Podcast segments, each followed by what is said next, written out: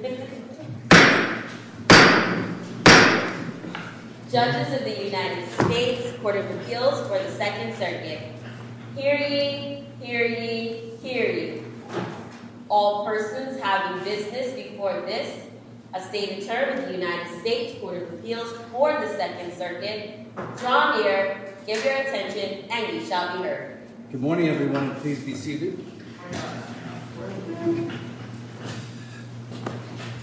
So before we start, I understand that there are some students from the NYCI school. Is that right? Raise your hands, uh, those of you.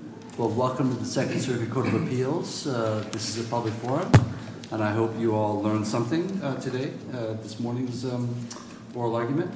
I understand that all counsel for today's argument cases, as well as Mr. Nwoye, are here.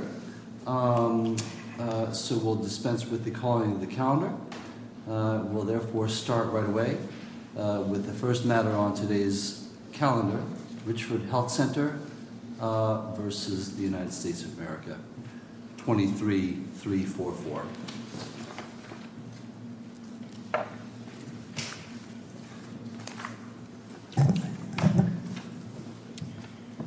Good morning, Your Honor. May it please the court. Matthew Freitas, along with Rosie Dawn Griffin for appellants. Uh, Richford Health Center, also known as Northern Tier Community Health, which I'll refer to as NOTCH, and Dr. Teague uh, Marco. Your Honor, this case is quite a bit more simple than was made by the district court below. It's about an absolute immunity that the Public Health Service Act affords to public health service employees and was extended to what's known as deemed public health service employees, which is what NOTCH is and its employees and personnel are. They have the same absolute immunity that actual public health service employees have. That's a command in the statute that extended the immunity to. Do you mean to say that because somebody works partly for the government, they have immunity in anything they do, even if what they did had nothing to do with their government employment?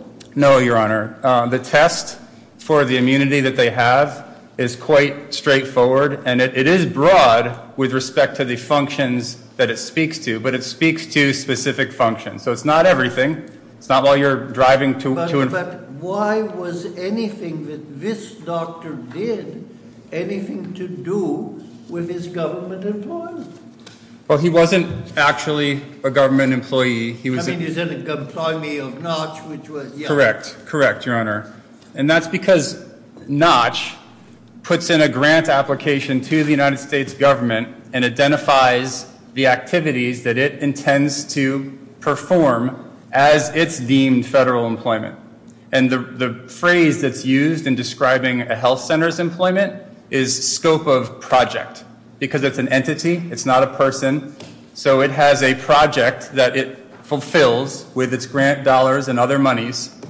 And then, of course, because it's an entity, it can't perform medical services. It has to do that through its employees. One of those employees is Dr. Marco, and when NOTCH asked for permission to get that grant that made it eligible to be a federal employee or deemed a federal employee, it specifically told the government, we would like to put one of our physicians into area nursing homes and rehabilitation facilities to perform the role of medical director and attending physician. So in that role, basically it's NOTCH, the entity, is performing that role. But they do it through their employee, Dr. Marco. So they asked the government, through an application known as a grant application, can we do this?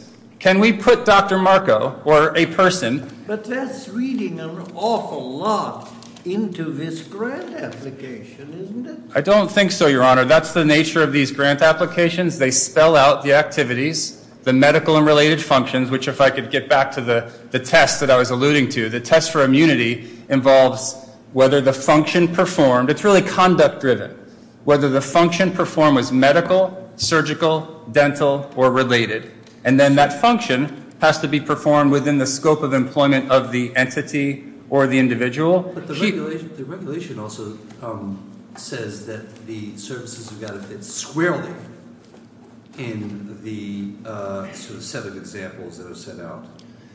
It does say that, Your Honor. Um, The regulation, however, Seems is, to be a problem. It would be a problem if the regulation had binding effect. The agency which authored the regulation, I can give a cite when I come back for rebuttal, there's a site where the agency itself says that regulation does not impose um, binding requirements, it's interpretive, and that's why we can apply it retrospectively. So it's basically illustrative and advisory, and it says here are things that we, we think you will do and you may do, but what this court said in, the Agyin um, v. Razmzan decision is that you can't, the agency or the federal government cannot take a regulation, this particular regulation, I believe the one you're referring to, Your Honor, or a, a manual or a policy or anything, and narrow a statutory element to an immunity test. And that's what this, that's what the government did in Agyin, and this court struck that down saying, no, you cannot take your regulation or your policy and narrow a statutory element of an immunity test. And that's essentially what they did.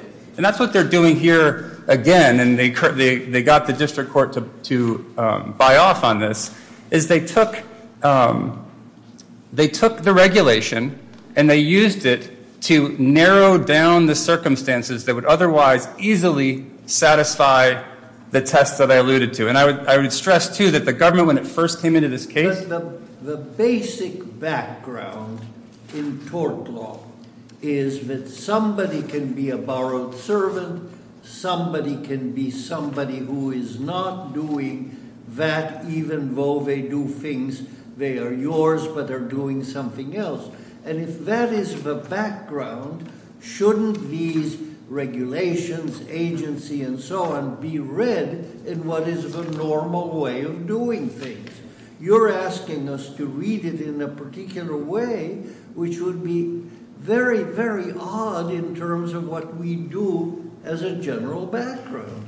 I respectfully disagree, Your Honor. The, um, essentially, the government and every other litigant in this case recognizes that Dr. Marco could see the majority of patients in these nursing homes and that that would be covered. The district court below and the government below recognized that everything in this case could be covered if, and this is their position, not ours, if the, applicant had asked for permission to see people that didn't have a pre-existing relationship with Notch, which is only a sliver of the patients at the nursing homes. Vast majority would have a pre-existing relationship. A sliver would not. The government concedes But that again is in perfect keeping with the background. That is, if somebody is in a position to make, to borrow a servant, then that servant is borrowed.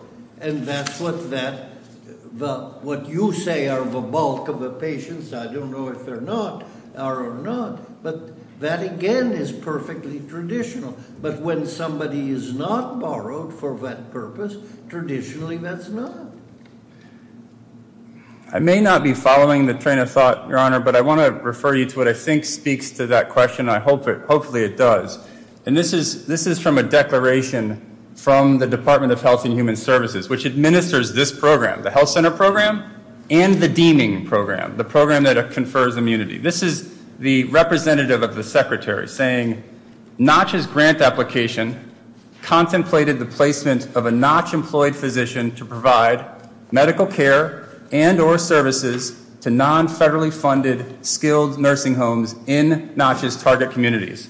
That is the, that's an attorney for the Department of Health and Human Services that wrote a declaration in this case eight or so months into litigation while the government still advanced the position that I'm advancing here today in this very case.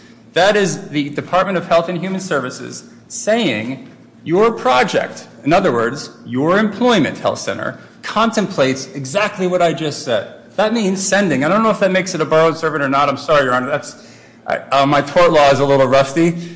So, but I would say what it contemplates is exactly what that servant is supposed to do on behalf of the health center. And they were supposed to go in there and do this. The government would have no problem if Mr. Kelley had one prior interaction with a Notch physician or anyone. One prior. He had a tooth removed. He came in and had a, you know, something carved off his skin. He had any kind of procedure. Fine. That's covered. Just because he didn't have a pre-existing connection, the government says not covered. I would just say that defies common sense in terms of what establishes a patient relationship. The other point I'd like to make, um, I think I think I'm over. You so. can make, you can make your point, and then we'll hear uh, from the other side. I just wanted to say that, that uh, when the government puts a physician into a location and that physician exercises independent judgment and controls the services at that place, not the rest of it, not what the nurses do, not what the administrators do, just that medical function. That's what Mr. Dr. Marco did. Then that function is controlled by the health center. That's the basis on which the patient relationship is formed. Thank you. Thank you. Thank you.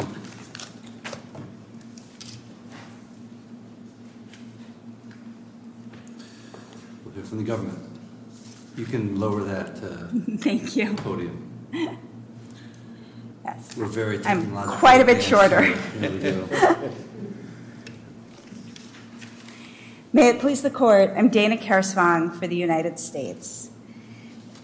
This activity is not covered, and you can see that right in the statute.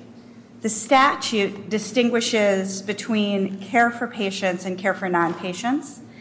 And in the non-patient provision, it's- 230. So it's patient-focused, Absolutely. not doctor-focused. It's patient-focused, Your Honor.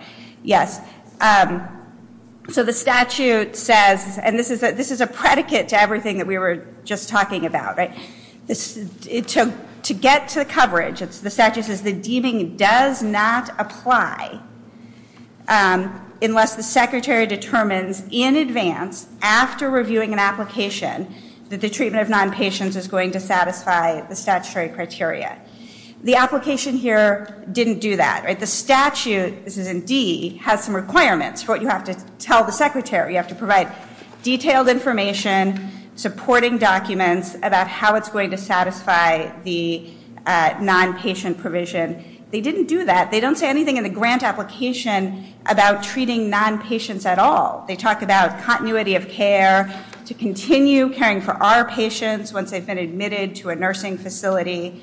You can see that all on JS 279. So this is all about, um, this, is a threshold requirement for coverage to apply, and it just wasn't satisfied here. So the secretary has said, right, there are two ways you can satisfy that requirement. One is by fitting within the examples in the regulation, and the other is by asking in advance. They didn't do either of those things. The district court's decision that this isn't within the scope of the regulation is, supported by the evidence at, hearing, and I don't see anybody challenging that. In terms of, I'm, I'm happy to answer any questions, um, but if, there aren't any, I'll, reserve the remainder of my time.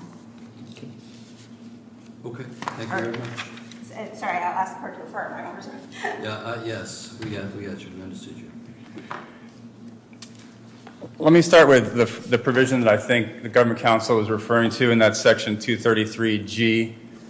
That provision was added in 1995. In 1992, when the immunity was first extended to deemed individuals and entities, the language they're relying on to restrict it didn't exist. So their position couldn't hold up from 92 to 95. In 95, the statute was amended to add this provision and it did it, and the history shows this, but the wording of it shows it as well. It did it for a procedural reason. And ironically, uh, it was done for the benefit of the health centers, not to narrow or restrict their immunity. The case that I would direct the, court's attention to, that I think does the best job so far in dealing with this provision, is uh, um, Friedenberg versus Lane. It's G, what, what, part- what subsection? Uh, 233G1D. That's well, that's the deeming provision. yeah. And then the provision that they're looking at is 233G1B.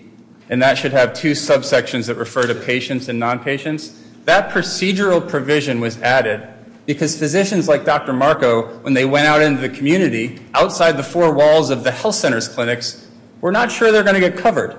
Like, wait a second, are we going to get this immunity when we're not at the health center doing other activities?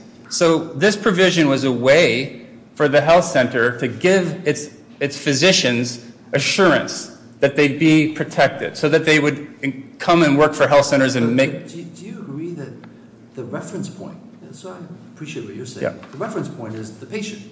no, Your Honor. The reference point in 233A, the immunity provision, doesn't say one word about the patient.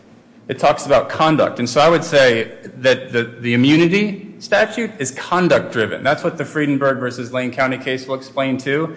233G is a procedural application provision. If you were to take 233G and do what the government is suggesting here, it would narrow the immunity in 233A to just providers' activities. But we know it's not because the immunity extends to officers, directors, employees, non-providers for related functions. So if you, and the Lane County case was an example of where it's not care to just patients where the protection is afforded. Lane County involved non-patient claimants who had never stepped foot into the health center, bringing claims against the health center for which there was immunity. So I, I would, uh, I think I'm over again, and I, I Thank you. don't want to indulge anymore. Thank you. Uh, we'd ask that you reverse. Thank you. I think, I think we got that. Thank you very much. We'll reserve decision.